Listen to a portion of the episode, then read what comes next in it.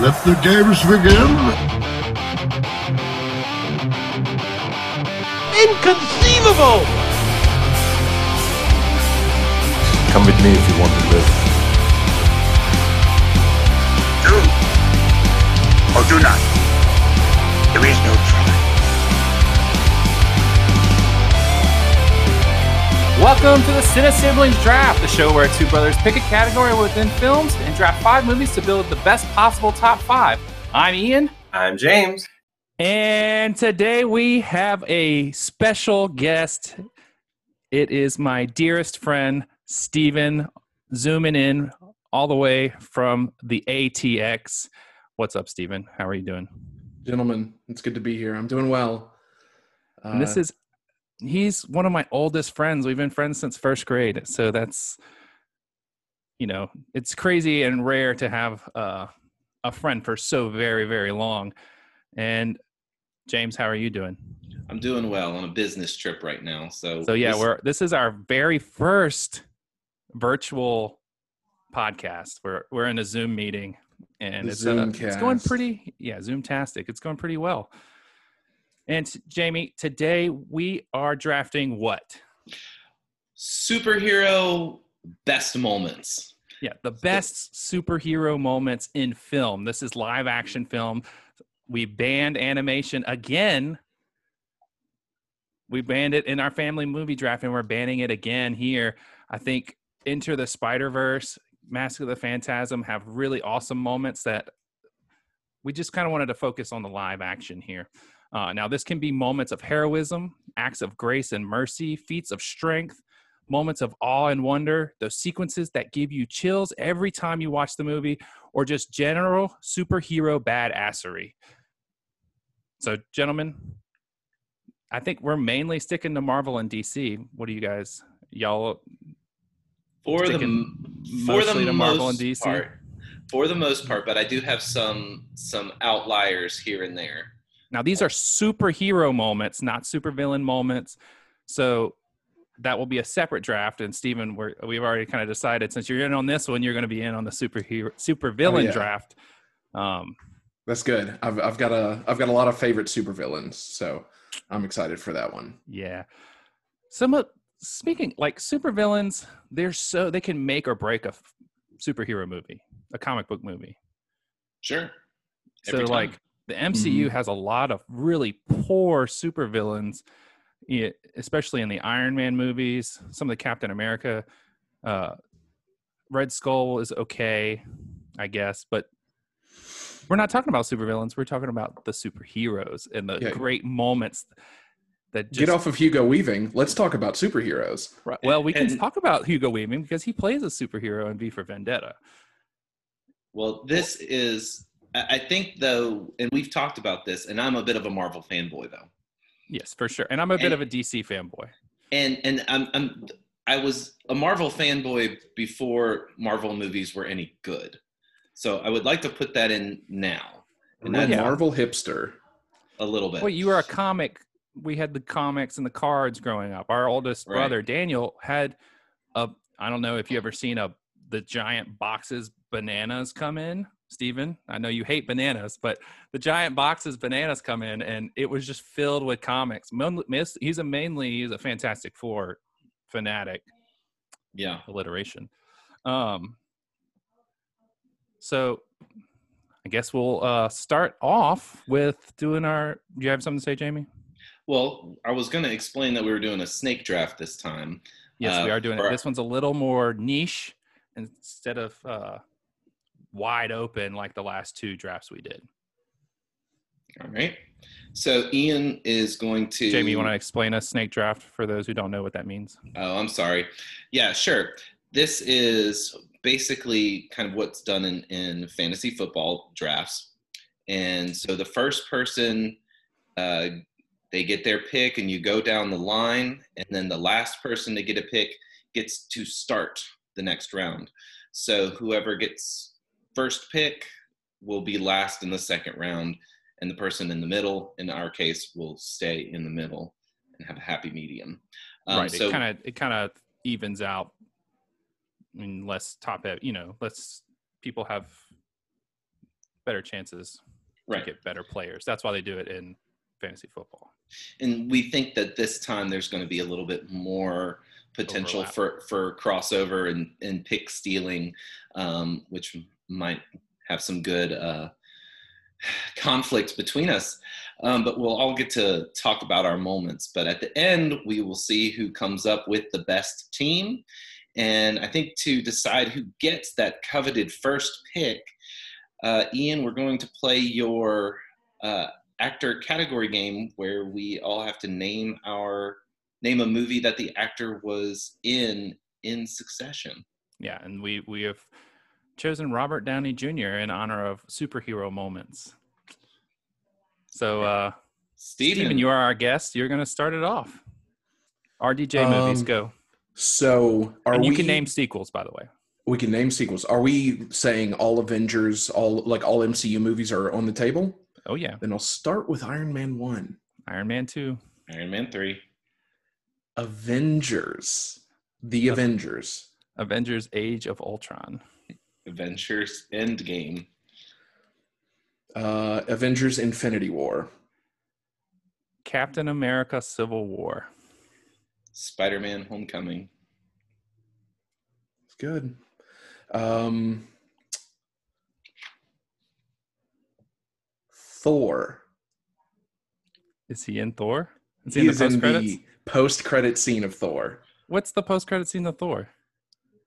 Uh, it is um, Tony Stark being approached by. Um, I thought that's the end of Iron Man. no. It's the end of Thor. I'm not going to look it up, but I. Well, I'll take Well, it. he's he's there. Trust me. Okay, I'm going to say the Judge. Oh man, Sherlock Holmes. Sherlock Holmes two, Curse of the Black Pearl. Is it just what is the name of it? Into Darkness. It's into in. This is yeah. Okay, I don't. We know there's a second one. We'll give it to you. Thank you. I am the guest. I'm gonna say due date. uh, I'm out. You're out. Oh, nah, Okay, I'm out. Uh, Jamie's there's, out. There's a, there's a movie I was thinking of, and I can't I can't come up with it. It's a period flick, and it's like the 1700s. It's like Baroque. He plays some ne'er do well that Hmm. that's very much like his past self, but I, I can't think of the flick, and I gotta look it up. Okay, Steven, to you, buddy. Uh, just recently watched this one, Zodiac. Ooh, that one's not on my radio. My radio. That's not on my radar at all. Uh, he's in the new long. Doctor Dolittle film, which I heard was terrible. It was it was okay. Um, beans. Um, Uh, I might be out. Call it. all right, Kiss, kiss, bang, bang. that's the one. All right. I gotta look Tropic up Thunder. Tropic Tropic Thunder. Thunder. That's an iconic Are we performance are too. we are we allowed to talk about Tropic Thunder? No, we're super not. well, it's Not his performance anyway. well, it's. I think people think it's okay. And the general consensus is like, yeah, it's fine because it's it's satirical. yeah. Yeah, um, but the problem with satire is that people get bent out of shape about it. But that's the point. all right. I'm an English So- teacher. You know, Jonathan Swift is all about it. Here we go. We're getting into round one of best superhero moments draft. You guys ready? I'm ready. Let's do All right. it. So this is my first pick. And this is a scene that I think is not only one of the best in superhero film, but one of the most powerful in recent cinema history, period. And that is Wonder Woman No Man's Land. The scene where she tell Steve Trevor is telling her that no man can cross here. And I'm just getting goosebumps talking about it, man. I remember seeing it in the theater and actually tearing up. I mean, I do that with a lot of movies. Don't don't get me wrong. I get You goosebumps and it, I I tear think. up. I think you mentioned it every time. Yeah, you so- cried during a movie. Right. So they're saying, you know, we're not here to save all these people. That's not what we came here to do. And she says, no, that's what I'm going to do. And that moment that she puts the tiara on, you, her cloak comes off, you see the shield, and she ventures out into the trench warfare of World War One, and you're like, holy moly! And this is so powerful because this is, I think, this is the moment in the film where she s- stops being Diana of Themyscira and starts and becomes Wonder Woman, and she doesn't do it by herself. So this is to me this is what feminism really is is she goes out there and sure she blocks the bullets and she takes all the fire but it's not it's her working with her men her squad of guys her ragtag group of men together as a unit to get the job done this is what feminism feminism really is and to me it's so powerful of a scene and uh believe it or not, I've read that Patty Jenkins, the director, had to fight the studio to keep this in the film. I, They were they were going to cut it. It was like a somewhere over the rainbow from Wizard of Oz. They were so close to cutting it. wow.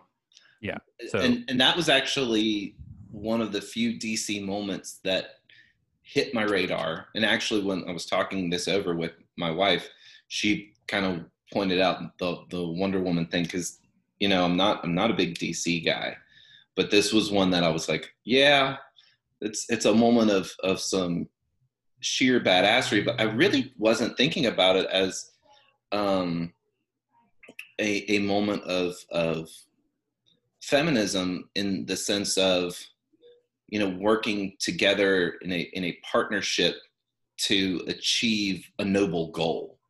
Um, and i think that's a really important thing that you you've highlighted there that um, you know you know and and, I, and this isn't trying to get political but the idea of of you know that some people get in their heads about feminism you know it's like well women are better than men it's it's not what it is it's not not traditionally anyway and the idea is that you know women can achieve things too um, and i think that's that's actually a really good way to look at that scene that there's there's a partnership um, going on there So, Absolutely. um, That's nice. why I This chose it number reminds- That's that is a very good first pick, uh, and that was absolutely on my top five. But um, this reminds me of uh, a time when this movie had first come out here in Austin.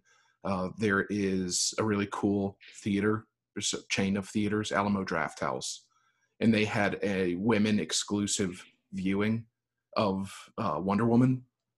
And uh, Zoom is telling me I have to upgrade.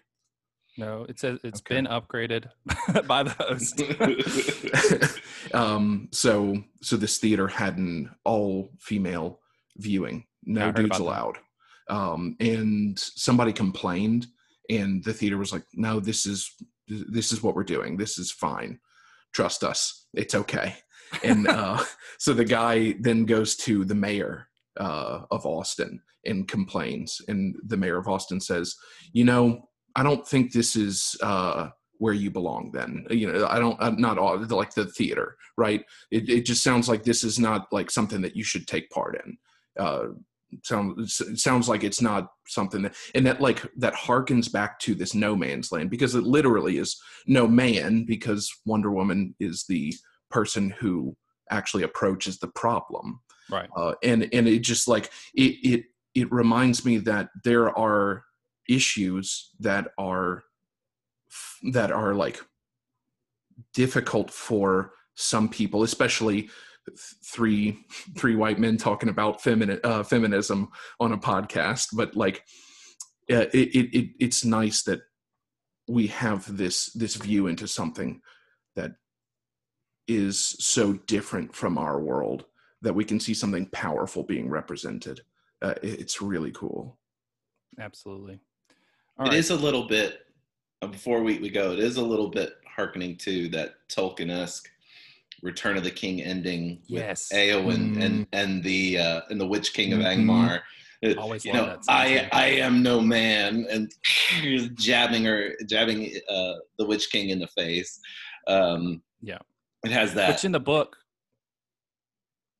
Pippin, no, it's Merry. Merry, Merry, Merry. Stabs him, stabs him in the back With of the, the- knee. With, Well, he With does a- it in the he does it in the movie too, but the the blade has something to do with it Yeah, it's uh because it's Tom Gondolin Bombadil, through whatever. Well, blade. it's the We're blade. getting into is- real nerddom over here. Well, the blade is, is from the um, it's of, like Gondolin. Westernesse. Yeah, it's it's well, it's not from it's not an elven blade. It's from one of the rival uh, kingdoms to the Witch King's old place of Angmarth. We are all superhero. Well, You, it's relevant. you just wait till we get to Tolkien. Okay, Yes. So can't all wait to talk about the hobbits. no, no, I can wait. Okay, All right, Stephen. Stephen, it's your turn for your number one pick. Oh, I'm number two. Um, then my number one pick was the funeral scene at the end of Guardians of the Galaxy 2. Ooh. Oh, we got some some teary eyes on the call right now, guys. Um, yeah, dude, Yondu, that was powerful, rest man. in peace. Rest in power. Spoiler Yondu. warning, I guess we should have Yeah. done a spoiler warning. uh, maybe put that at the I think the all of our podcasts are, are spoiler. Spoiler heavy, yeah, for sure. yeah. I hope you don't go to a movie podcast expecting to not get spoilers. Unless it's but- like non-spoiler reviews, Hmm. but That, they're advertised as such. Anyway, Um, To that mo- that moment was such a payoff for the entire film. Like that was that was like everything that it had been building up for and it meant something to every character you know all all of the guardians um Mhm. plus mantis you know including mantis now. Um but like how powerful was that that like there was validation at the end like we knew who the character of Yondu was. We knew what he had gone through and how bad he had been, but there was this like there there was a there was a reward at the end because of the like the, the, you know you're you can have some bad stuff but like like in doctor who you you have a pile of good and you have a pile of bad things in your life right. the one doesn't necessarily cancel out the other. Um, he was um, at his core a decent person, and we saw that that celebrated in the end. So you're just taking the celebration, or you taking the whole the Yondu's sacrifice and the celebration of his life and death? Uh, I mean, no, I'm gonna I'm gonna only take the funeral because we Okay. see Yondu laying on the table. So like the the before when he's still alive is up. So I think, yeah, because this I mean, everything leading up to this, like his, you know, It- I mean, it's connected. I may have not been your father, but I'm sure it was your daddy or something like that. Mm. And then, uh, Mhm. I'm Mary Poppins, y'all. Um, Michael Rooker is amazing. I, I mean, I'm like there.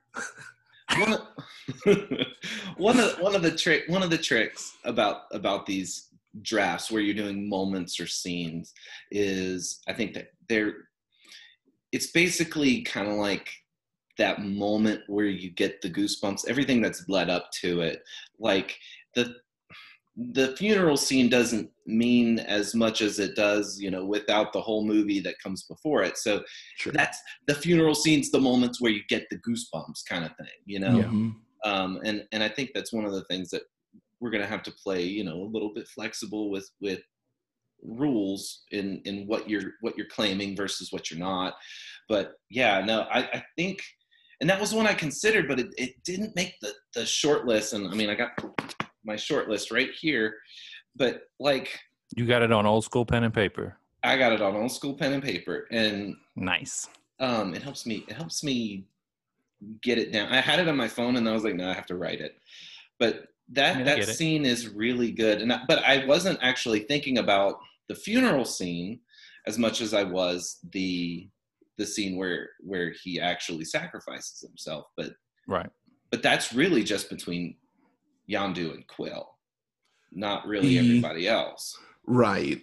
Where where I the reason I brought the funeral scene and the fireworks celebration and everything was because you saw the payoff for everybody, right? You saw Rocket coming to terms with his like uh, his his own issues, his demons of like pushing people away, and how like he he's like he he's getting this validation that that's like that sucks, but that's not the only thing that can define you, you know, Right. etc. I think it's good. I I'm down with that for a solid number two, or number one, for, All right, Jay. for Team Steven. Okay, for my number one, I am gonna go with what I think is the obvious uh, answer for somebody who is an MCU fanboy, and that is the final Avengers Assemble moment. Assemble. Uh, It's on my it's on uh, it's on my short list for sure. Uh, it's I think it's it, it's like the obvious number one for me, and I thought it was going to get taken um, with the it, it, it- and it starts out so subtle with the uh, with Falcons on your left, which Well, is it- it's a great it's a great recall that callback, man. to for, to their first meeting. Right, and um, you know, from uh, what was it, uh, Winter Soldier, the beginning of Winter Soldier. You know, he's coming on your left. You know, he's passing them up, and, then And you know what? And you know what? What's that? the end of this movie, this whole the first thing Cap hears is Falcon on your left, and they've built this such a relationship now. But the end of this movie, there's a payoff of Falcon getting the shield. right. He's going to take up the mantle of Captain America, Yeah. or he's And- Steve's choice. but this but this moment the the on your left avengers assemble it really is the culmination of what was it Eleven years uh, worth. of 11, movies. 11 years of of mcu movies um Yep. you know starting starting with rdj's iron man and then you're just like Talk about a payoff. Right, and that I mean, and, and Endgame has a lot of of payoff moments, and and if I wasn't trying, I could have drafted just Endgame.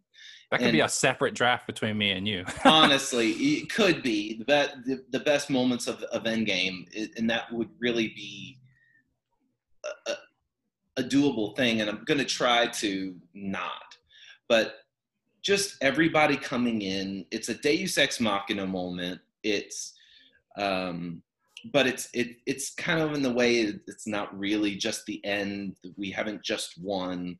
It's like no, this is going to be a real fight. Um, even though, but you see, it's like Captain America. He's just gotten up. He his, the shield is broken. He's by himself. He's by himself. Everybody else is down for the count. And The no, score. There's like very minimal score. It's very quiet.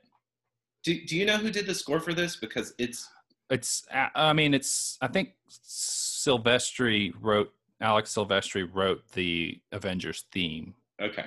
I, I think. I could be wrong. It's so good here. Everything about this, I mean, it's goosebumps every time. Every Yes, single time. yes, I've yes. watched this movie so many times already. And it's just it's cinematic classic. And that's that's the obvious choice for me. Oh yeah. Yeah, and I mean, just everything leading up to that moment because you get big battles right before that, and you get Cap and everybody and Thor, and you get Cap. He gets Mjolnir. He gets Thor's hammer, and he he you hit all this stuff first, but then when he says Avengers, whack, gets the Mjolnir again. He calls it back to him again, and then he goes assemble. I mean, talk about a payoff. And this is, I mean, the whole Mjolnir thing's a callback to. I mean, that's a whole moment in and of itself. It mm-hmm. is. My theater blew up, but my theater also blew up at this moment when he goes assemble, and then you're just like, yes, Goo- I, I knew it. Oh, yeah, I knew it. Um, so you said original music, Mhm. Yeah. Alan Silvestri. My bad. He wrote the Avengers theme, and that I mean, it, it's it's through all the Avengers movies, so you're getting that. Uh, you know, you're already invested in this theme that kicks in. Mhm. Really, you know, carries the momentum through the whole entire moment. Right. So, and that I think that speaking of themes and musical score, that is always I think taking superhero moments. A lot of the times, the score has a lot to do with it. Yeah, Well, well, yeah. I think that's This- with this- any cinema. cinema. Yeah, the score. Mhm. I mean, Star Wars does it too, but the score is that's what gives you the goosebumps. You could watch these movies without music, and you're probably like fifty percent less hype. hmm sure. Yeah. And because the Scores Avengers, so much of it. right, and because the Avengers theme is so uh, iconic now, and so let's say, I mean, it's great. It it really propels this moment, you know, into this final battle. Agreed. Oh yeah. Jamie, you're on the clock again, buddy. All right, I get my second pick.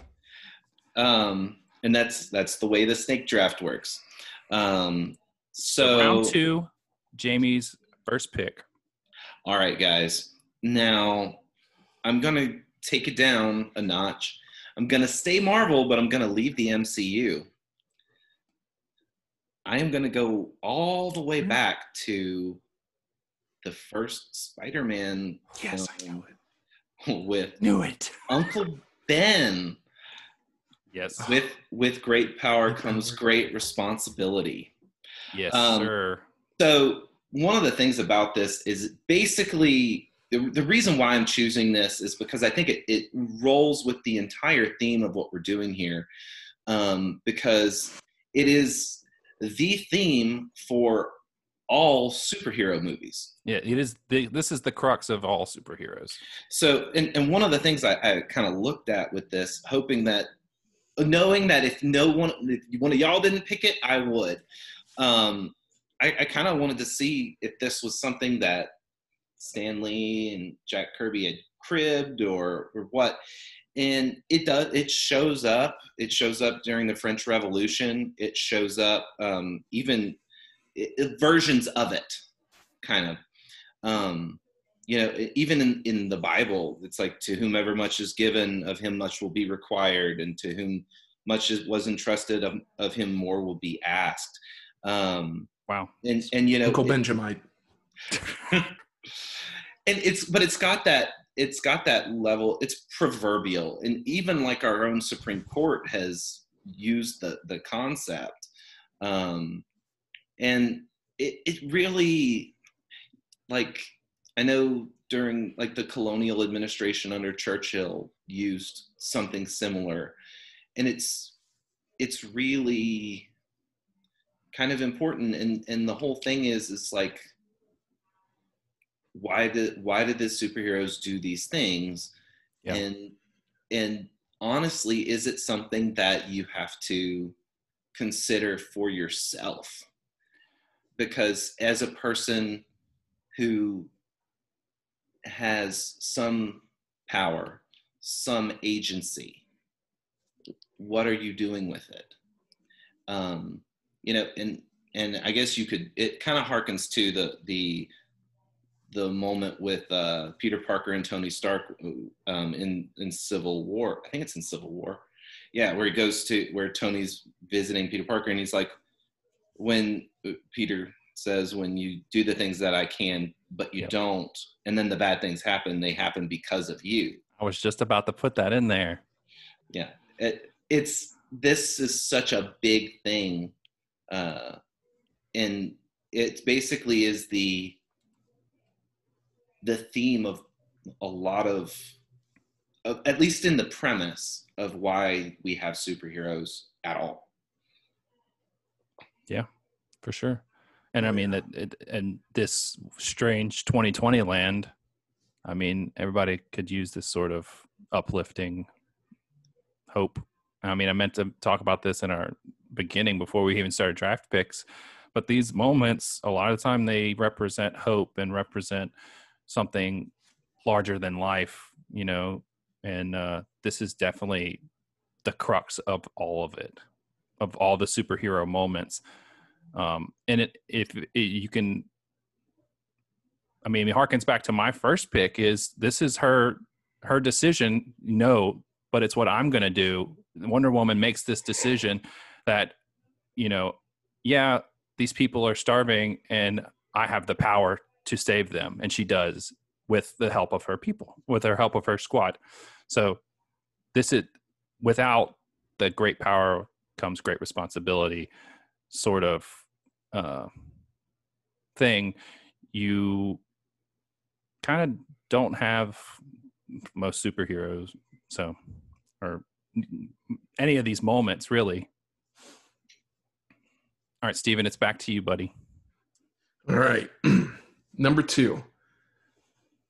I don't I don't know if y'all are ready for this. Um my number two is in Avengers Endgame when Fat Thor recalls Mjolnir.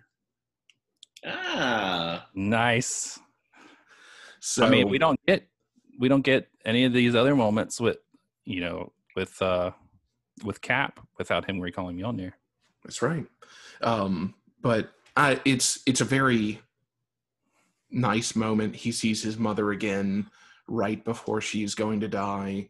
Um, he has lived what five years, um, like fading away into his I don't, what whatever whatever he is experiencing, his depression or his like Yeah. acceptance of failure, what you know, whatever he is dealing with. But like as a uh, plus sized guy who maybe didn't live up to his full potential, uh, it's a really nice moment to see somebody um, who looks like me get up on screen and be a hero. It's it was a sweet moment. I still Um, have that video of you and Toys R Us with uh, you just standing there, Steven, and I you say Mjolnir to me, and I throw a toy Mjolnir at you, and you catch it. we we were nothing if not badasses. You're gonna have to find that now and post it on our Cine Siblings social media. it's somewhere. It's for sure somewhere. But you think he the words he says is I'm still worthy. I'm still worthy. Yeah. Right. And if he doesn't recall Mjolnir here, he dies. Yes, the end Thanos- Thor. Thanos kills Thor in in the battle in Endgame because he's about to get killed with Stormbreaker, and I- Captain America saves him with Mjolnir. I don't know that if if he doesn't if he is unable to recall Mjolnir. This is true. He's probably done. Right. I don't know that he ever goes to sh- to have a showdown with Thanos at all. But Yeah. here's the and, and I was not a fan of Thor's devolution in in uh, Endgame, uh, but I, I had to warm up to it. Let's say, and and on a few a few watchings, part of it is is I don't like fat suits, and I don't think I don't think it was necessary to show him physically out of out of shape uh, to demonstrate his deep depression.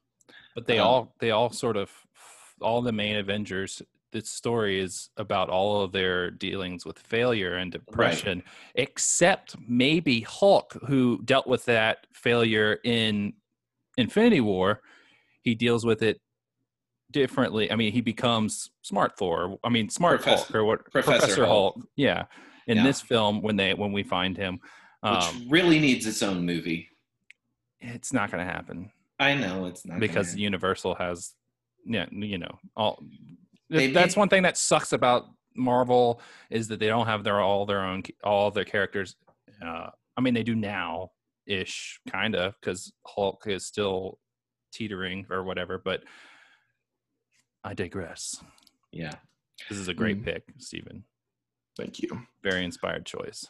Um, yeah, and I get I, now that I think about it, were um, all the different Avengers just going through different stages of grief? Yeah, Or- and- yeah, yeah. but this is this is one of those moments and i think it's it's always good and I, i've talked about it before it's like with with these bouts of of depression and, and thor's is like situational. He's never been doubtful of himself. Um never. We we don't see a lot of character arc kind of stuff with thor we see stylistic changes um, mostly due to writing and directing. Um, but like he he's much more relatable here, um, dealing with human problems and human failures. Like he hasn't failed. So this is this is nice to know that just because you have failed, just because you don't feel worthy, it doesn't mean you aren't worthy. Mm. Absolutely. Anything else, you guys, before I take my number two pick and then my number three pick? All right, so number two, I'm trying to stick to like one one moment per movie. Like, what's the the moment, you know? And I I guess I have to go with what speaks to me, and that's He's holding up a Superman shirt right now. and that is that's true. I did. Uh, Man of Steel. Um, look on my short list. I think there's five different moments from this film that give me goosebumps every single time, and it's the music, Hans Zimmer's score. It's Zack Snyder's and his cinematographers' cinematography. It's the direction of it. It's Henry Cavill completely embodying Superman. He looks the part. And the scene I'm going to take in my top five is when he takes flight for the very first time. Mm. We get the narration in the background um, from, to me, one of the greatest voices, you know, vocal performance in Russell Crowe as Jor-El you know, saying, you know, you can be a beacon of hope. And yes, this is definitely a callback. This is definitely inspired by the same exact sequence in Superman with Christopher Reeve. Uh, but you don't have Marlon Brando hamming it up. You, I mean, the effects are way better, obviously. But this one is speaks speaks to me. I, I mean, I get goosebumps every time I, I watch it, and there's he fails. You know, he doesn't. He does. He starts jumping like really high in the air, and then he finally figures out that he can fly, and then he falls out, and then he smashes through the mountain, and then he gets back up, and then we get more, you know, uh, more narration from Russell Crowe's Jor-El, you know, saying that you could be a beacon of hope to these people and one day they will join you in the sun and he takes off and then he's flying around and then the Hans Zimmer score builds and builds and builds and you're like this is Superman. Well, it's certainly one of those moments that makes Superman more relatable. Um, and that's always been one of, at least for a long time, one of the criticisms and one of the, difficulties with dealing with Superman is that he is Superman. He is above man. He's morally more pure. He's physically so far beyond, um, and and it's hard to uh, relate in some way to him failing at something. And it's kind of interesting in in this scene uh, to see him you know not succeeding the first time he does it and of course you know you have to build up strong villains to fight him and things like that but this doesn't you can always find a, a you know there's, there's always a bigger fish you know sort of moment there's always a, a bigger bad guy that you can point out and make you know more strong to meet your your Right. hero's thing. But this is you know him learning to fly something that we really do take for granted for superman. So it's kind of cool to see that. Yeah, I mean he's not this you said villains and super powerful villains. Obviously this movie General Zod one of his the, another Kryptonian. But this this uh isn't have anything to do with the villain. This is just a moment of awe and wonder um, for me that is just you know catapulted even further by the amazing Hans Zimmer score. Hashtag release the Snyder Cut.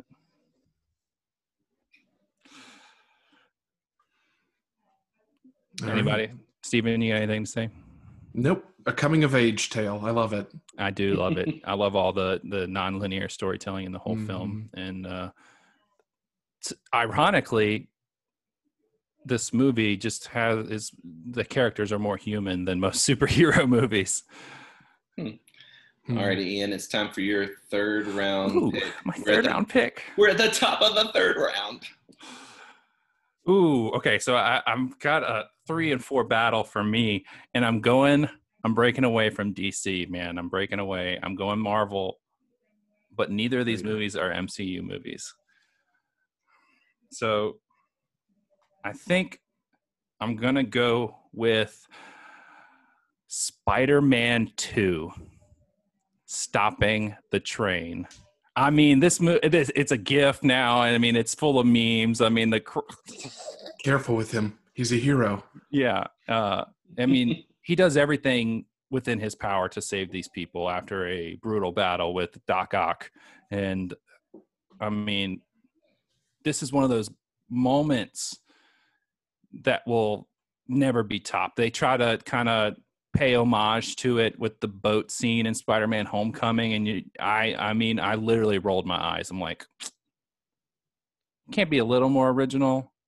Uh Really? this- I mean, this is this is a moment in superhero movies that is so huge, so iconic that it's kind of I don't know. Anyway, This is Superman picking up the airplane, right? right, This which is, yeah. not physically possible. But anyway, Well, uh, I I mean I I, I get it, and the, I, the the film is the the moment is an excellent moment of heroism, and it's one of those things that it it's always cool to get that moment where you're pushing your superhero to the brink, mhm. um, to to beyond what they think they can physically do.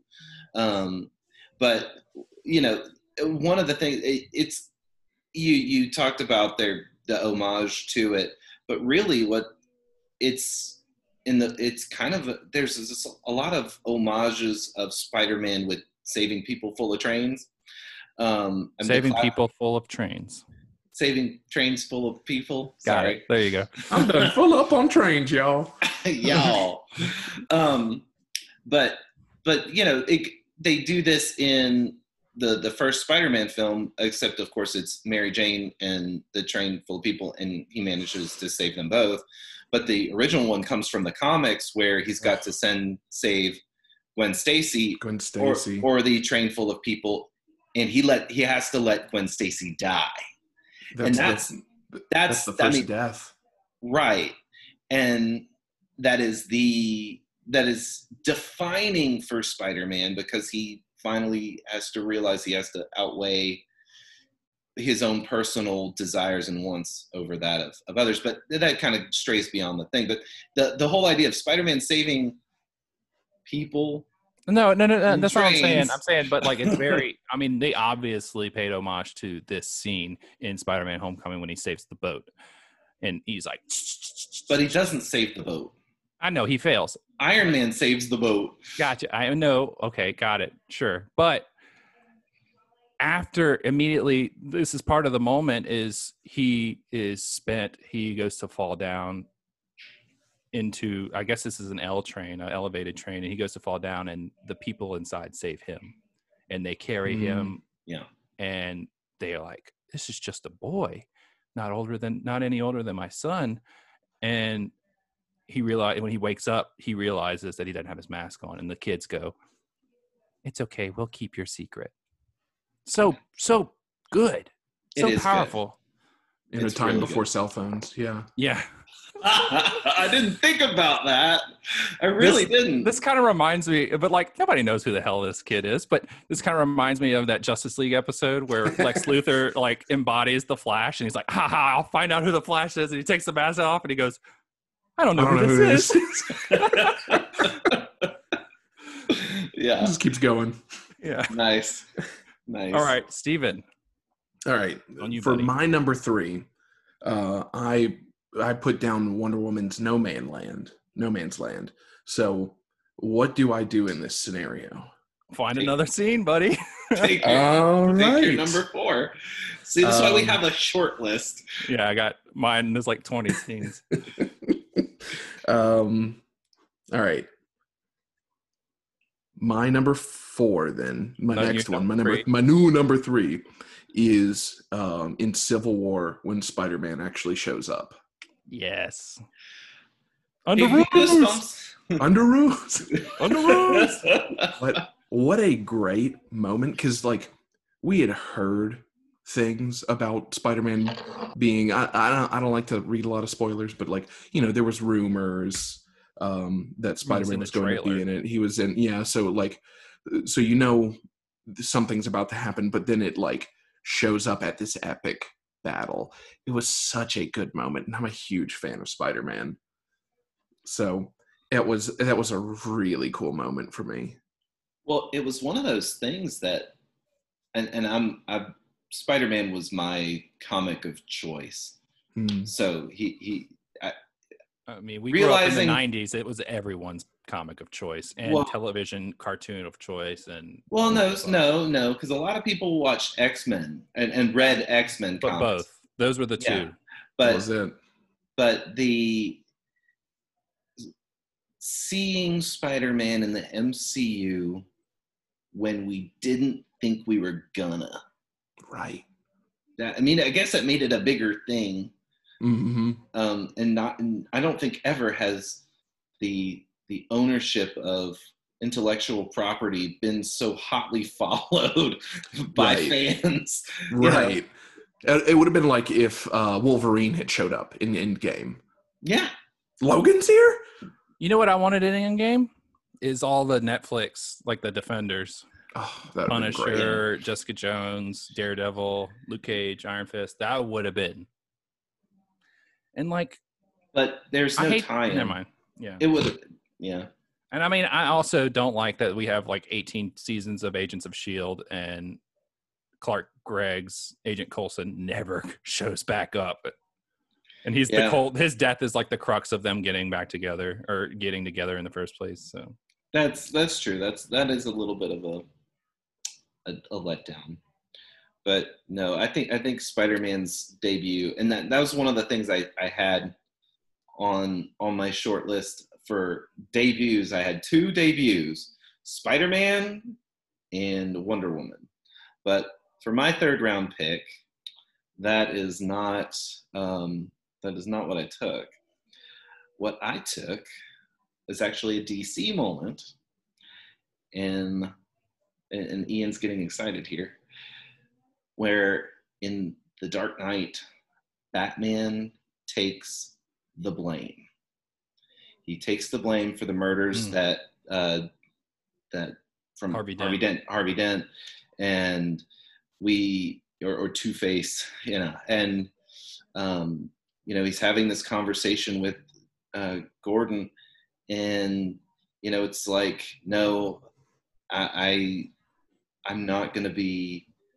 I need it. I have to be this kind of hero. This is the hero we need, and um, you know it, it's really thematically. It's always it's so troubling because we always associate heroism with, with glory and respect, but really, in reality, being a hero it's not always glorious. Sometimes it comes with um, inglory and infamy and getting the hatred and getting um, despised for the things that you may have done or may not have done and like and that that's often what happens with real heroes yeah. Um, and this is kind of,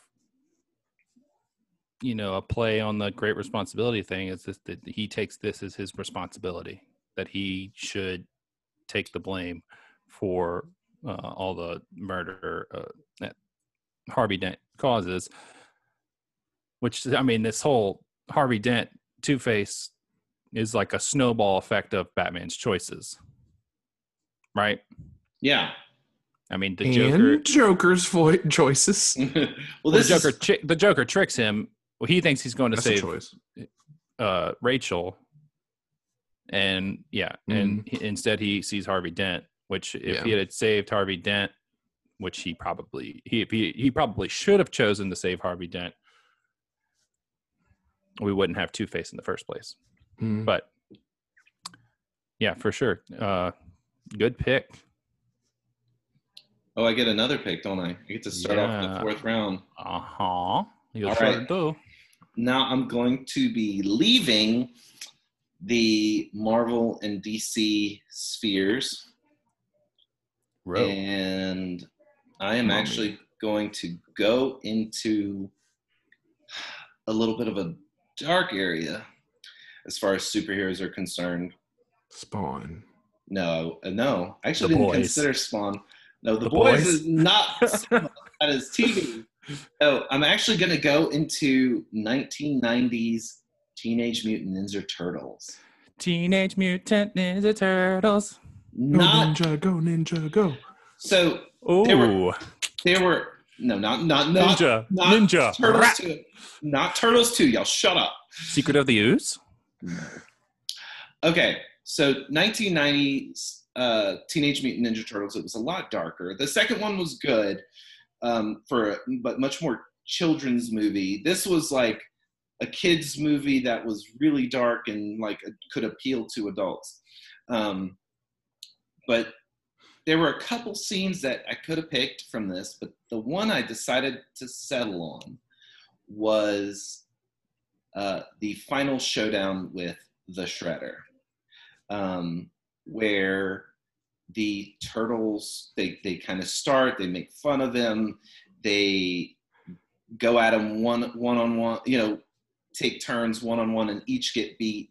Um, the trope, yes. well, and here's one of the interesting things. It's it's usually it's the villains that go, okay, we're Yeah. going to attack them one at a time, and they do it purposely here, you know, to, to try trying to fight with honor, and they get their butts handed to them. Um, and there's there's really good. I mean, it's good choreography, but it's it's really cool because they lose. I mean, they they don't beat him. Um, Only together with their powers combined. Well, no, it's really they they let that. Well, Splinter basically lets the Shredder take care of himself. Yeah. Um. And, and Spoiler so alert. It's from 1990. If you got that many problems, you know. um.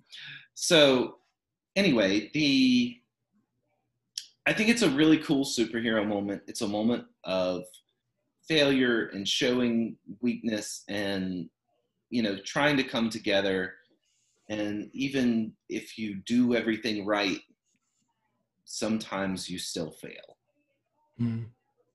and i like that about it For sure. Man, I haven't watched this movie in a while, dude. But that's a like a deep pull. Turtles in Time was better, but Turtle no, bold bold take. Bold take. All right, Jamie. That was your fourth. that was the start of the fourth round All right. So Steven, it is to you. the year 2002. The actor, Macho Man Randy Savage. The movie, Spider Man. Man. Yes.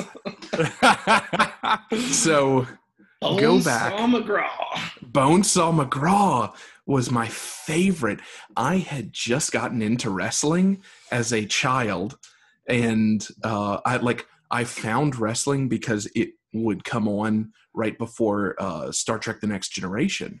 So I just learned who all these people were when I was trying to watch uh, like Captain Picard and Data do their stuff.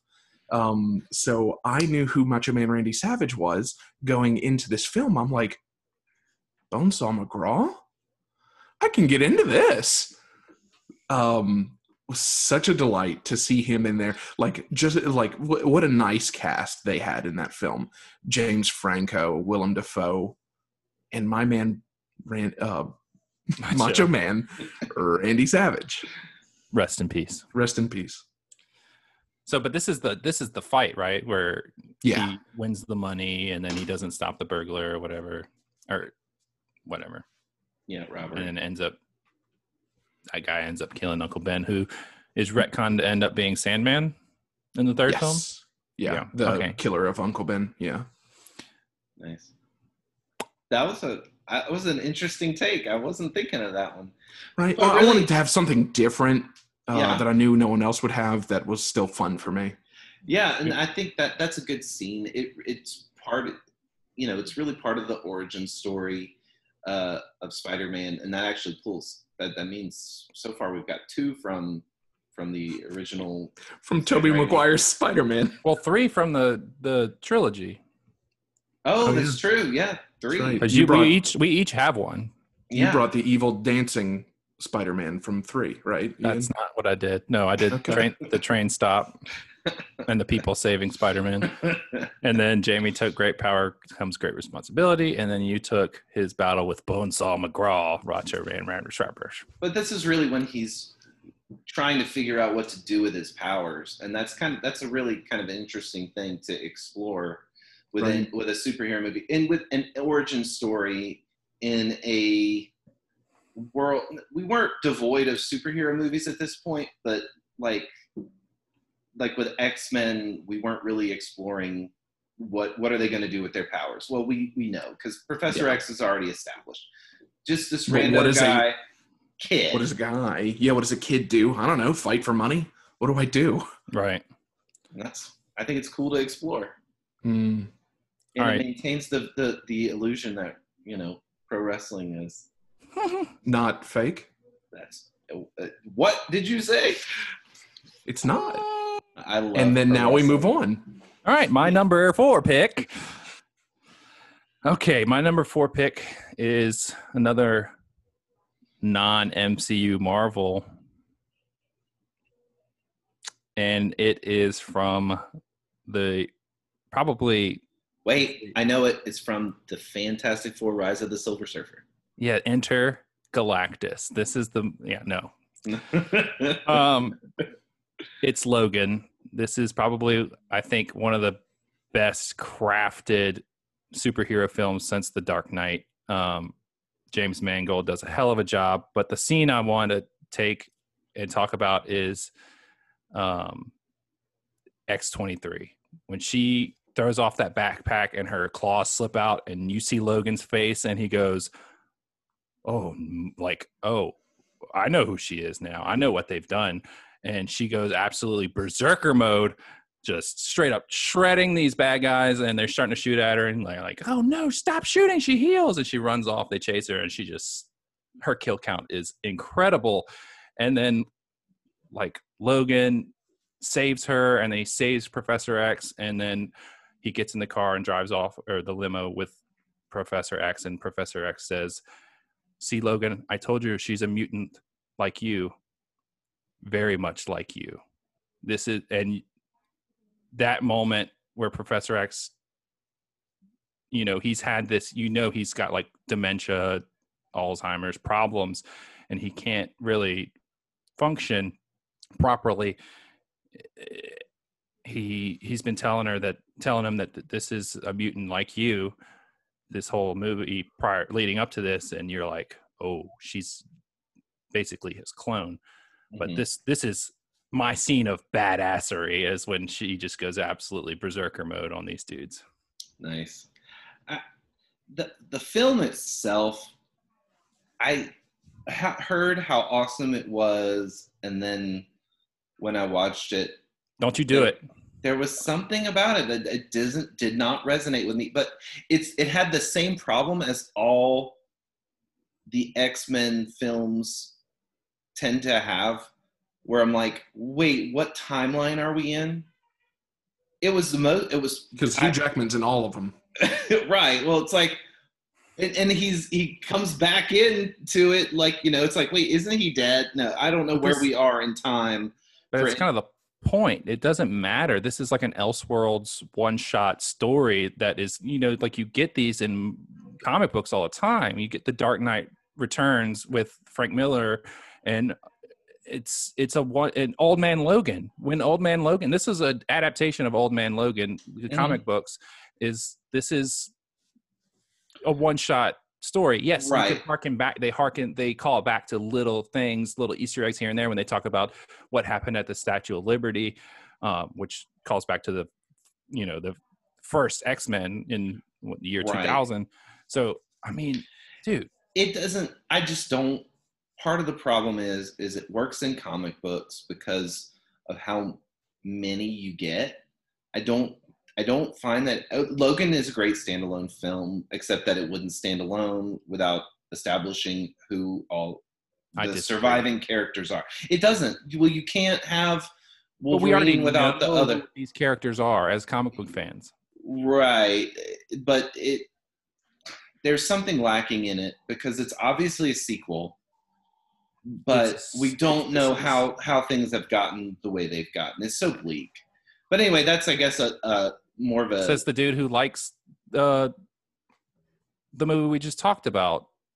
Uh, I keep thinking The Last of Us, but A Quiet Place. It's so bleak and dystopian, and you don't know what the hell these things came from or anything, except for little bitty clues throughout the movie that aren't said. They're shown to you, and then this is they're actually alluding to Professor X, who caused all of this the mutant die off in the first place.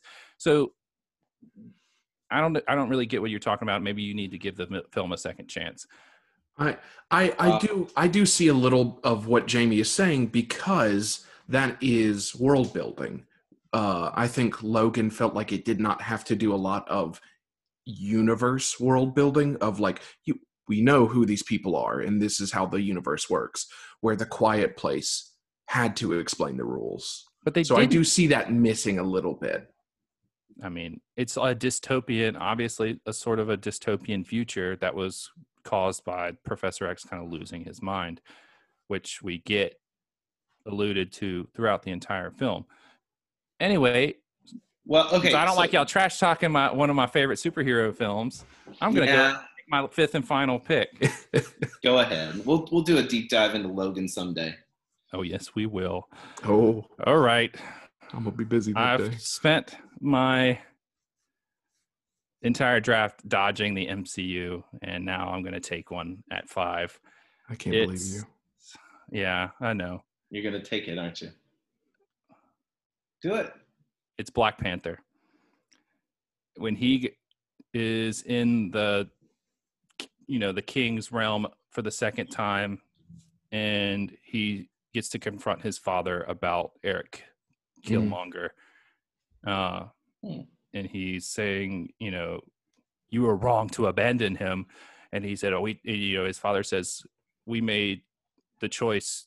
We chose Wakanda. We chose our people. And he said, you were all wrong.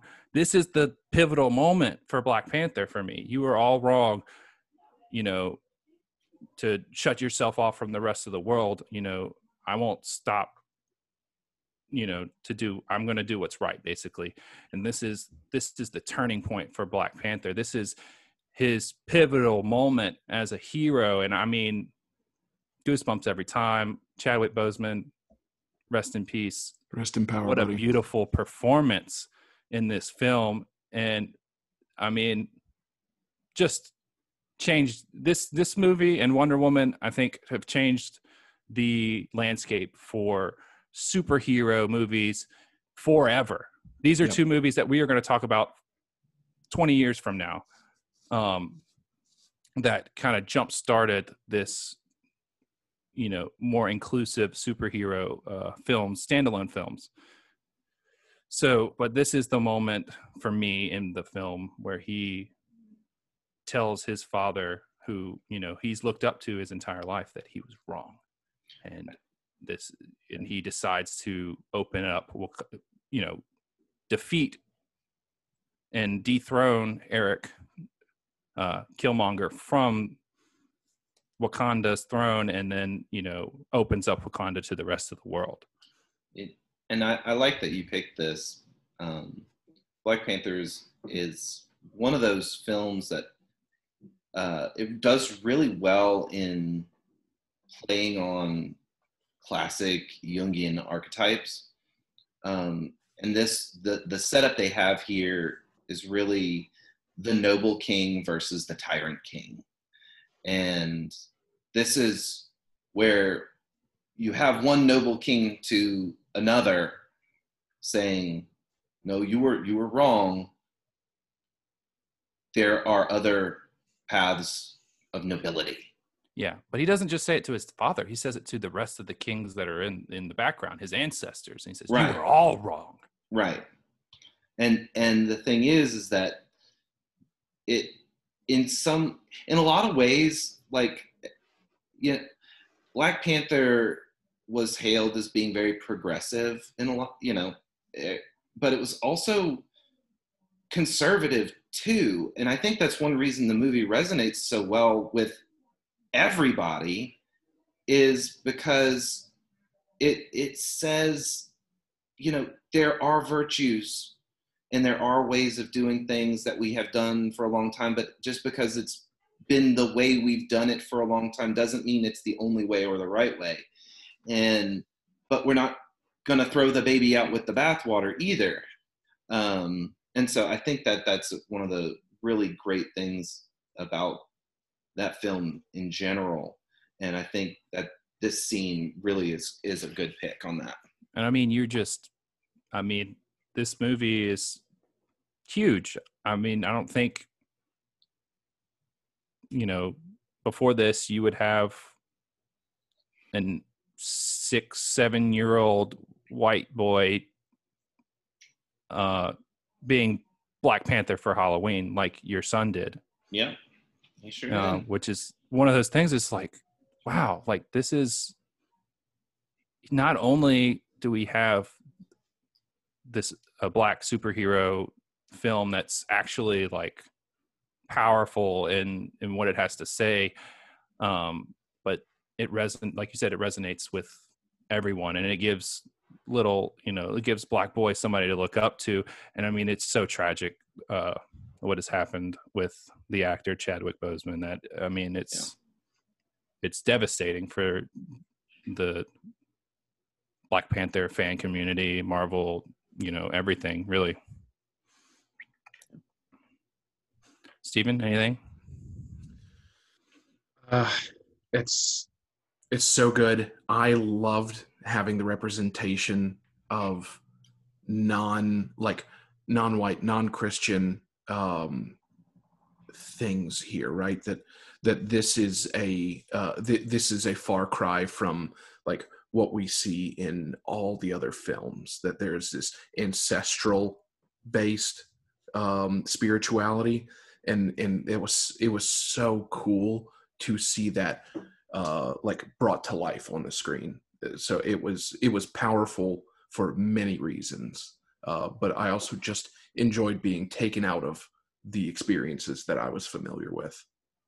Absolutely agree. But guess what? It's your pick again, buddy. Am I allowed to swear on this podcast? no Okay.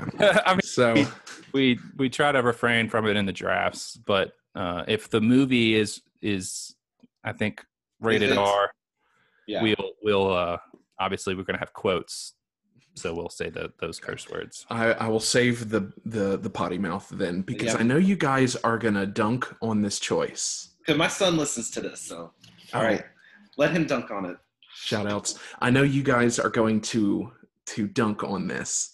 Uh, so I'm going to come in angry. So I don't care what y'all say. I know this is contrived, and I don't care because the um, the women defending Spider-Man in uh, Endgame oh brother is a beautiful moment. no it's, it's- not It's look just because someone plans on putting on makeup and going out and looking nice does not mean it's contrived. It can be it can be beautiful. Okay. Um, I just think this is so. Okay, go on. Sorry. it's look it's powerful um that there there are multiple multiple women in this group who are not only able to show up and like be badasses and come out in force but they are willing to that they have a voice and they have the ability and they use it to do what is good and that is uh, I I will take that to the grave that that is contrived but beautiful. I mean, I think the first time I watched it, I was like, like I always get that kind of way when I see these kind of moments in film.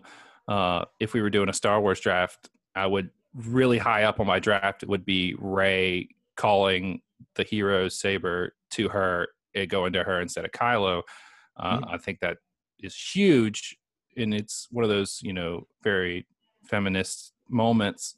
But this one just feels like it was forced down my throat, Well- and and and it's like we got we got them all to team up in this moment. It didn't quite make sense within the film because they were all off fighting, doing their own thing, and then That's how wars pop off, Ian. It's And wild. it's- you don't understand. I know. Uh, okay, sure, but and then Captain Marvel just does it all herself anyway. Well, and and one of the things, because I, I talked about this topic with my wife Sarah, and you know she, we were talking about you know like moments that popped out to us, and she brought this up, but she she said it was, it just it felt weird to her A- as a woman. It felt kind of pandering, and I think I don't remember if that was the term she used, um, but that that's the vibe that I got from it anyway and that's kind of what I felt with this is that it was it was pandering and like even I, I don't like personally I don't like being pandered to. So I saw this as a, a so when when you're pandering to it, anybody, it kind of just seems like, well, why? Like, did you feel like you really needed to add this to the film for a particular reason, or could you have done it more organically? Does it have to be a team up of all the women? Um, because I mean, I think Captain Marvel is at least the MC, right now the MCU's Superman, in that n- no no real weaknesses, super strong. Uh, doesn't even really seem to have that big of a problem with the big bad guy. Um, you know, one one weakness she does have is she cannot be everywhere at once. That's why she needed friends. But that's fair. Superman also need uh, has that same problem, but his obviously his weaknesses are kryptonite and the women in his life. So, True. but she, as far as I know, she doesn't really have any of those weaknesses. Right. Well, well, and I know that in the comics, like she and, and War Machine, you know, Rhodey have have kind of a thing. Um, I thought she had like, a thing with Luke Cage, but I could be wrong. I, I thought it was it was Rhodey, but You're probably right. anyway, that that doesn't seem to really make a, a thing in in the film, other than you know, like a glance. That that's probably more platonic than anything else. But hey, it's certainly an iconic moment. I think that um, I think it it certainly stands, and I, if it didn't at least get an honorable mention, I think we would certainly hear about it. I'll take it. All right. So now I'm I am um I'm at a bit of a, a disadvantage here because Is this your final pick? yeah, it's my final no, yeah, it's my final pick. And I have like three more I want to do. actually I have like we get two have, like, bench warmers. I have like four I want to do. Um, and I was going to do something from Civil War regarding Black Panther, but I'm I'm actually going to save it. And because no, I, and I expected this one to go, and I am going to take one that I didn't actually even have in my top seven. I, I'm going to go back to it. I am Iron Man. The Yeah. first time. The There's first so much short. Good. and and what it does for for us is it really opens up the superhero world to us the audience and it kind of removes the dramatic irony that can sometimes feel overbearing where we know who everybody's secret identity is but nobody else around knows and it's it's really kind of a, a, a drag in some ways and it just it opens it all up and of course we know that this later will get get that playback at the end of endgame um you know, but this I am Iron Man. I am Iron Man. Like Tony Stark and Iron Man, the same guy. Um, But- it's so it's so good, and it really does. It it it sets up the MCU. But it's like he it's he's got this whole speech prepared. Yeah, It's it's supposed to be this whole moment where uh he's supposed to say that it's a bodyguard in a suit, hmm blah blah blah. But he this is almost just going to the egotistical Tony Stark where he's like, Well, I don't want somebody else taking credit for what I did. true. and he and he that's i think that's why he does it it's not some sort of like uh i mean it is but heroic moment it's his It's kind of it's uh, sort of No. his ego going i'm iron man i am I- iron man I am Iron Man. like yeah give me credit it, it's not some other guy it's such good characterization though and it, it's one of those things of like it is egotistical but you know we've seen him grow throughout that film that first film but it also lets us know he's got a lot more growing to do and his life just got 10 times more complicated because of it. But you know what? What follows is awesome is the after credit sequence in this film. Steven it is in this film because it's nick fury approaching him going you think you're the only superhero in this in this world? You've got another thing coming. Like you know like so uh yeah this this is a huge moment and of course we get the iconic moment in endgame the super payoff of uh the snap the iron man snap and the Right. sacrifice Yeah. which Ah. wow how that didn't make it in 15 picks yeah well crazy to me I, I felt like I couldn't pick that one and skip the first one. Um, and I felt like the first one connected to it enough. But do I get my bench warmer first since we're doing this No, snake we'll, we'll give we'll give uh our guest the first bench warmer All right, fair enough. So so just to say bench warmers is our way of saying honorable mention okay, okay, Uh, gotcha. we're gonna get two just in case our uh our movie breaks down we get to sub this one in our v- vhs eats the tape and Hmm. uh um, then We'll I guess this. my my first one then would be um, Wonder Woman in the moment they're camping. They're they're uh, they're out in the wild, Mhm. and the Scotsman I don't remember his name.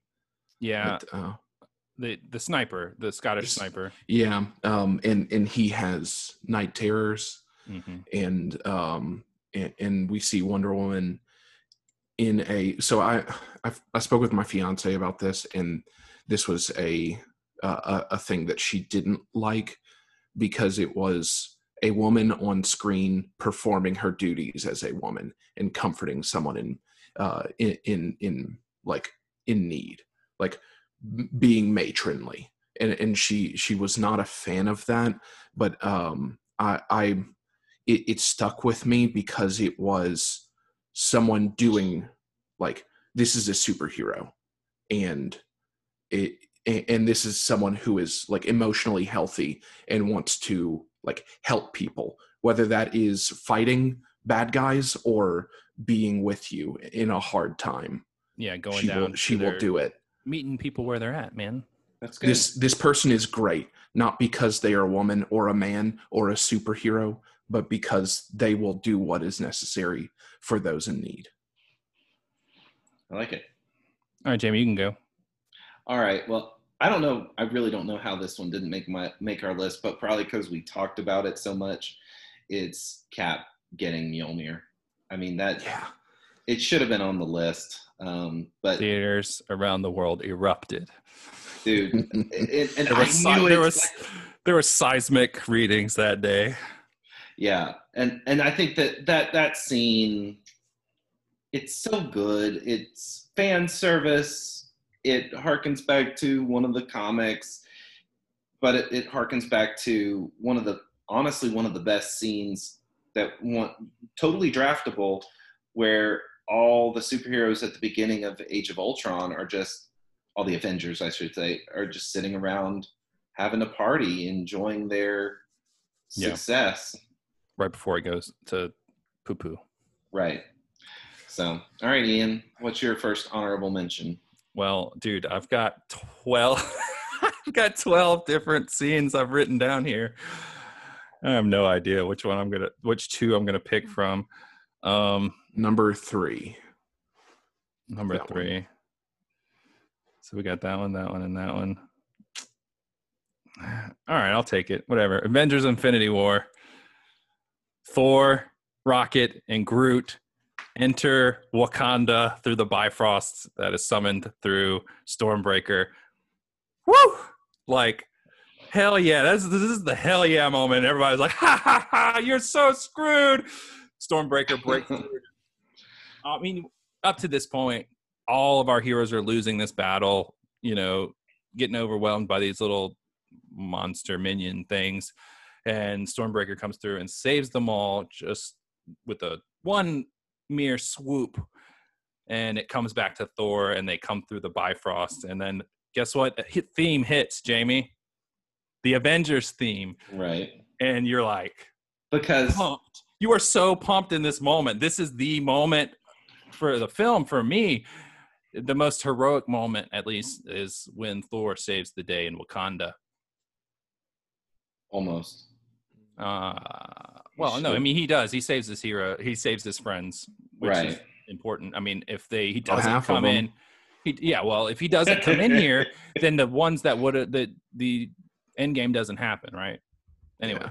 True. I mean, that's basically any any moments like these. Um, it's a definitely high octane moment. Goosebumps every time I watch it. All right, Steven. Um, let's see. Oh, I just had one. I so my as you know, my list was short. Um, you know what? The first Avengers movie, the first time I got that feeling, the first assemble, The, cir- the circle shot, the circle shot, the, the, bow, and the Iconic.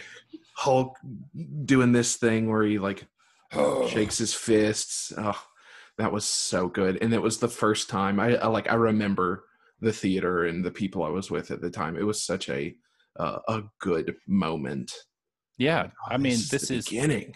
this is the iconic shot. I mean, this is it. But the problem with this film for me is that it doesn't quite it doesn't hold up. I don't like the jo- just Joss Whedon dialogue is super not good. But this I disagree. well, that's because you're an MCU fanboy and apologist. But let's just say, and I, I mean, I'll say it. I'm a DC fanboy and apologist as well. Which movie is better, Avengers, the the first one, or Justice League? Well, Justice League hasn't come out yet, as far as I'm concerned. We're going to get a Hmm. four four hour director's cut on HBO Max, and then I'll I'll let you know. Talking about apologism. The trick, mean- listeners, is to just get Jamie and Ian to fight, and then you sit back for an hour and a half. I mean, you can say all you want, but this the Justice League we got is basically all filmed by the same director of the Avengers. yeah, because I guess the first one didn't make the cut, but okay. You need to do your research, buddy. Anyway, so yeah, that's a, a great, great moment in superhero cinematic history. Mm. All right. So I'm gonna stay in the MCU for my second and final bench warmer. So my last bench, yeah, shut up. My surprise, my surprise, my first bench warmer was Cap getting Mjolnir. So I'm gonna stay in that theme and go to Civil War, where Cap reveals he knew the means about Tony's parents' deaths.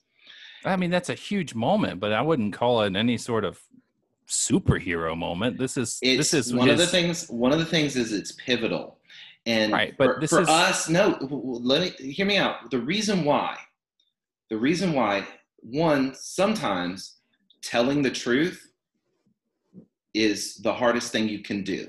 But he didn't. He he does. He held Only when he only when he's forced to. That's not noble. he was asked directly. And the thing is, is no, it's not noble. And that's the point. Captain America, whom we have this idea of him being wholly noble and superior morally, we realize and find out that, you know what? He's not perfect. And I think that is a pivotal moment for Captain America, not necessarily a one that's super heroic.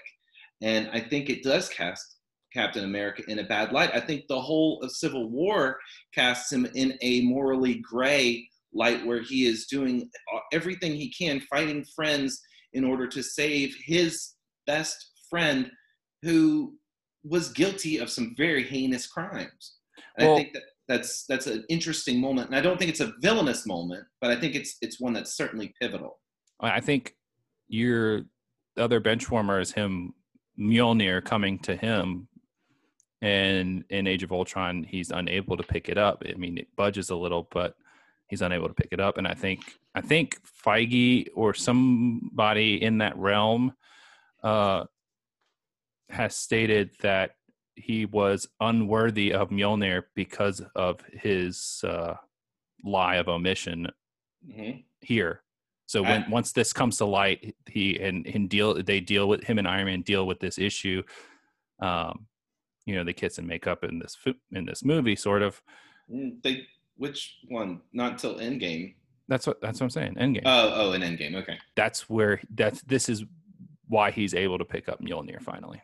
Yeah, I That think, imply that Thor doesn't lie.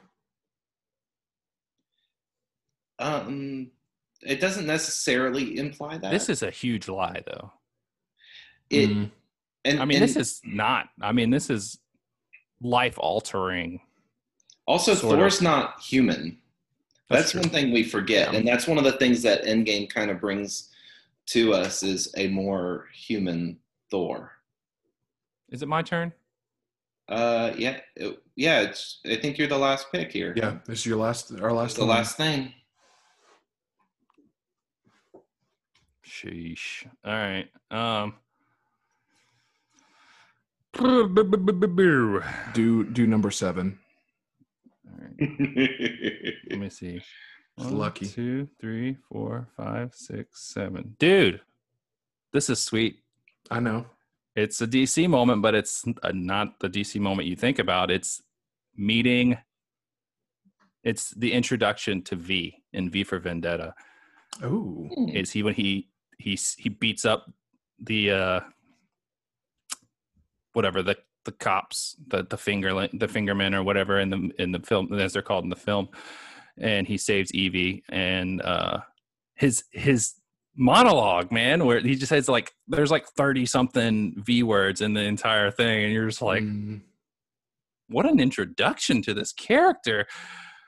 I'm in. Like this this sells you on hi- him as a sort of i wouldn't call him superhero so maybe this y'all can maybe that's uh, why it did i didn't take it in my top five but he's uh the sort of vigilante anarchist character who's much more like much more gray area in the comic in the graphic novel but the introduction to V is is one of the best introductions to your protagonist. Well, for me anyway. nice. Hey, he's I haven't he's seen it. Batman with moral ambiguity, right? He's he's the Punisher. So But I mean, he's trying to overthrow the government. And the Punisher's not trying to do anything like that. He's just trying to clean up the streets. This dude is Sure, but- trying to throw overthrow a tyra- tyrannical dystopian government that who very uh, George Orwell reminiscent sort of power here. But what um, governments aren't these days. right, man, you know. Uh, Bazinga. But this is this is a sweet moment. And I'll, I'll just quickly highlight the other ones in my uh they aren't my bench warmers but- really, really, we're gonna do that. yeah sure. Man of steel Those were honorable mentions. These are honorable lightning rounds. yeah uh, man of steel destroying the world engine. This is where he becomes superman. I feel like uh batman v superman when wonder woman saves batman from doomsday.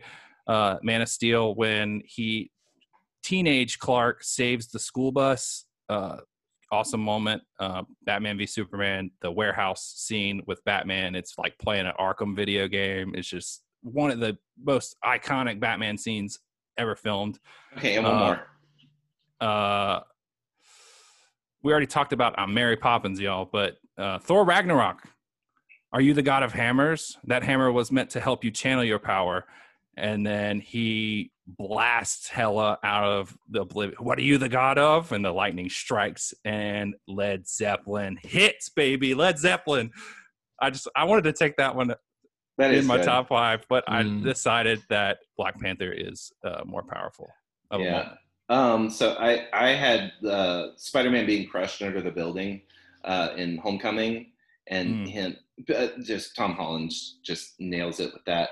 Um, and uh, Black Panther at the end of Civil War, where he foregoes his revenge on Helmut Zemo, Zemo, and where he says, "Vengeance has consumed you; it's consuming. Then I'm done letting it consume me. Um, justice will come soon enough." I think that is such a really powerful message. Um, and one that that we kind of we need to be reminded of Yeah. um, and then um, we are groot That's yeah. Well, you told me I got one more, but I had that one on my list too. good so I'm, I'm glad i got it for you. Um, and then and then my, my last one uh, was and it was the other one from teenage mutant ninja turtles was splinter mentoring raphael. Oh, um, yeah, it's a it's a really it's a really good quote um, and it's all about you know not letting anger consume you. It kind of goes with the black panther one so i guess that's that's where i was. But that's One my that lightning round one that I deleted um, because it's more of a, of a the villain's moment is when Black Panther, uh, you know, says we can save you to Erik Killmonger. You know, like may- maybe we can. There's still time we can save you.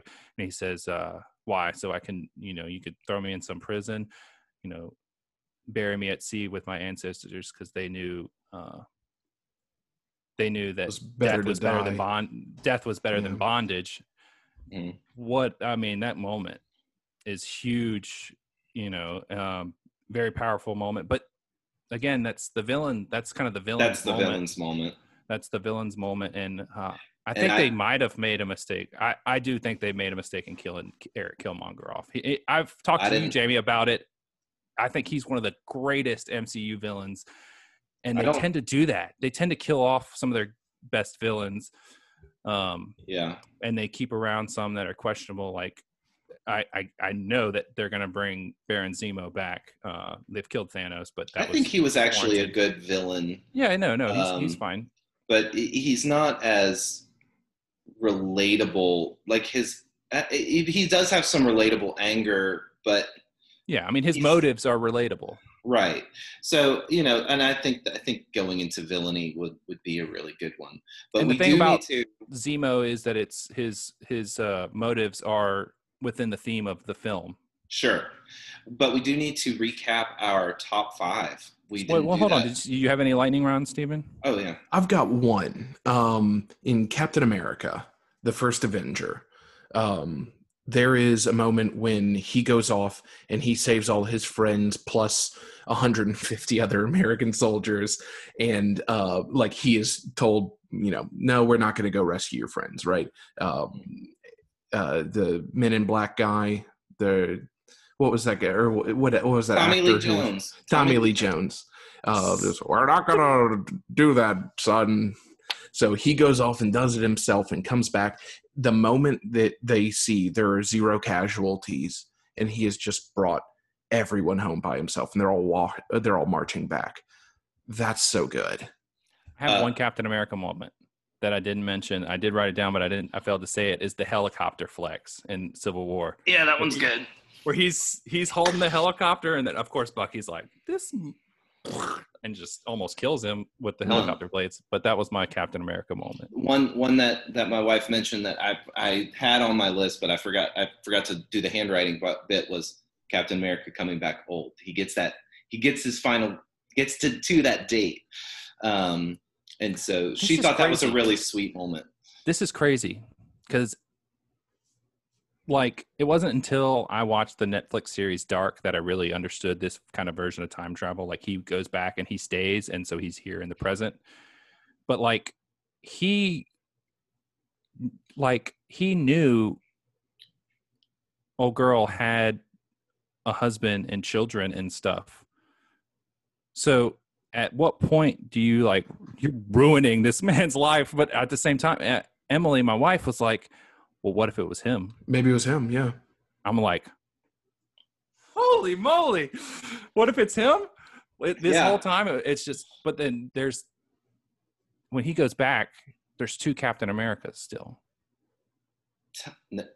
Time travel is messy, and Yes, that was one of the things I really worried about with Avengers Endgame. But And what they were gonna do with it. Yeah, you have This that. is how we have. This is how we have Loki on the run now when he takes Right. the cosmic cube.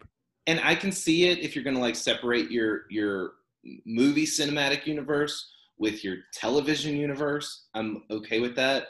I really do worry what it will do ultimately to the MCU if you're like, well, this movie is on Earth 616 and this movie is on Earth. Well, you know, we're going to find out how it works for DC because they're just putting all of it into a multiverse. You're getting Michael Right. Keaton Batman back with Ben Affleck's Batman in the Flash film, which is going to be crazy cool. Sony's already played with it with in, into the Spider Verse too. Well, yeah, You know, and so there's a lot of talk about with the multiverse of madness, the new Doctor Strange film, mhm. and and how he is going to be in the new the, the Spider-Man three. He's already been cast, so you're going to have there's Twitter everywhere. It's just pictures of Andrew Garfield and Tobey Maguire saying like, "Bring them back, baby! Bring them back into this We'll film see. and enter the Spider Verse in live action," which would be crazy. I mean, it'd be awesome. I we'll think. see. Anyway, All right, we Let's need to do our recap. let's recap. Steven, go go for it. Re- recap your top five and your two bench warmers. Let's see. My top five were funeral scene at Guardians of the Galaxy two, uh, Fat Thor still being worthy, um, Civil War where Spider Man makes his appearance, or Macho Man Randy Savage as Bonesaw, and and I stand by all my choices, and uh, um, and um, Spider Man being defended by the women of Marvel. And then your two bench warmers. My two bench warmers were uh, Wonder Woman uh, comforting the Scotsman and uh, the first Avengers Assemble, the first Yeah. Avengers uh, hot Circle- take of the whole. cir- yeah, the circle shot, yeah. the where it like pans around the whole circle. And Jamie, go for it. All right, so my number one was uh, the Avengers Assemble from Endgame, where the whole MCU comes together. Uh, number two was from uh, the first, uh, what 2002 Spider-Man Uncle Ben's "Great Power, Great Responsibility" speech. Number three um, from The Dark Knight, Batman takes the blame. Uh, number four. Uh, Teenage Mutant Ninja Turtles sh- uh, Showdown with the Shredder. And number five, I Am Iron Man the first time uh, from Iron Man from 2008's Iron Man. And so my first uh, bench warmer was Cap getting Mjolnir. Um, and the second one was Cap revealing his lie about knowing the about the Winter Soldier's killing of Tony Stark's parents. And my top five best superhero moments and two bench warmers. Uh, number one, Wonder Woman, No Man's Land. Number two, Man of Steel, Superman take flight for the first time. Number three, Spider Man 2, saving the train and then being saved by the civilians. Uh, number four, X23 going berserker mode, and she's a mutant like you, very much like you. Uh, and number five, you are all wrong, Black Panther.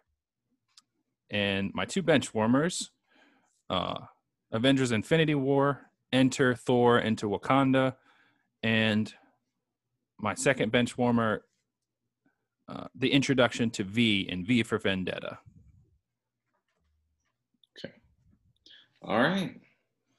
And that Good is- ones. so I guess could- that is That's our that. That's our that's our su- best superhero moments draft. I mean, we're gonna come back and do the best super villain moments of, of the draft, which might be just doc- dominated by Heath Ledger's Joker and, and Willem Dafoe's Green Goblin. Willem Dafoe, man. I will say take to the grave, but Alfred Molina as Doc Ock is the, the better Oh, Spider-Man he's villain. So good. he is really good. But I have a I have a soft spot in my heart for Willem Dafoe. I mean, he's f- nutso. His acting is his face facial acting is so crazy.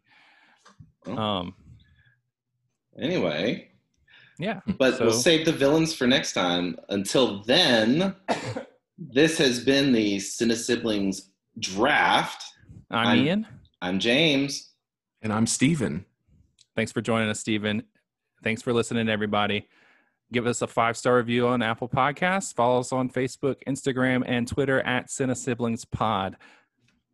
Thanks for listening. Thanks for listening to the Cine Siblings Podcast. Follow us on Facebook, Instagram, and Twitter at Cine Siblings Pod.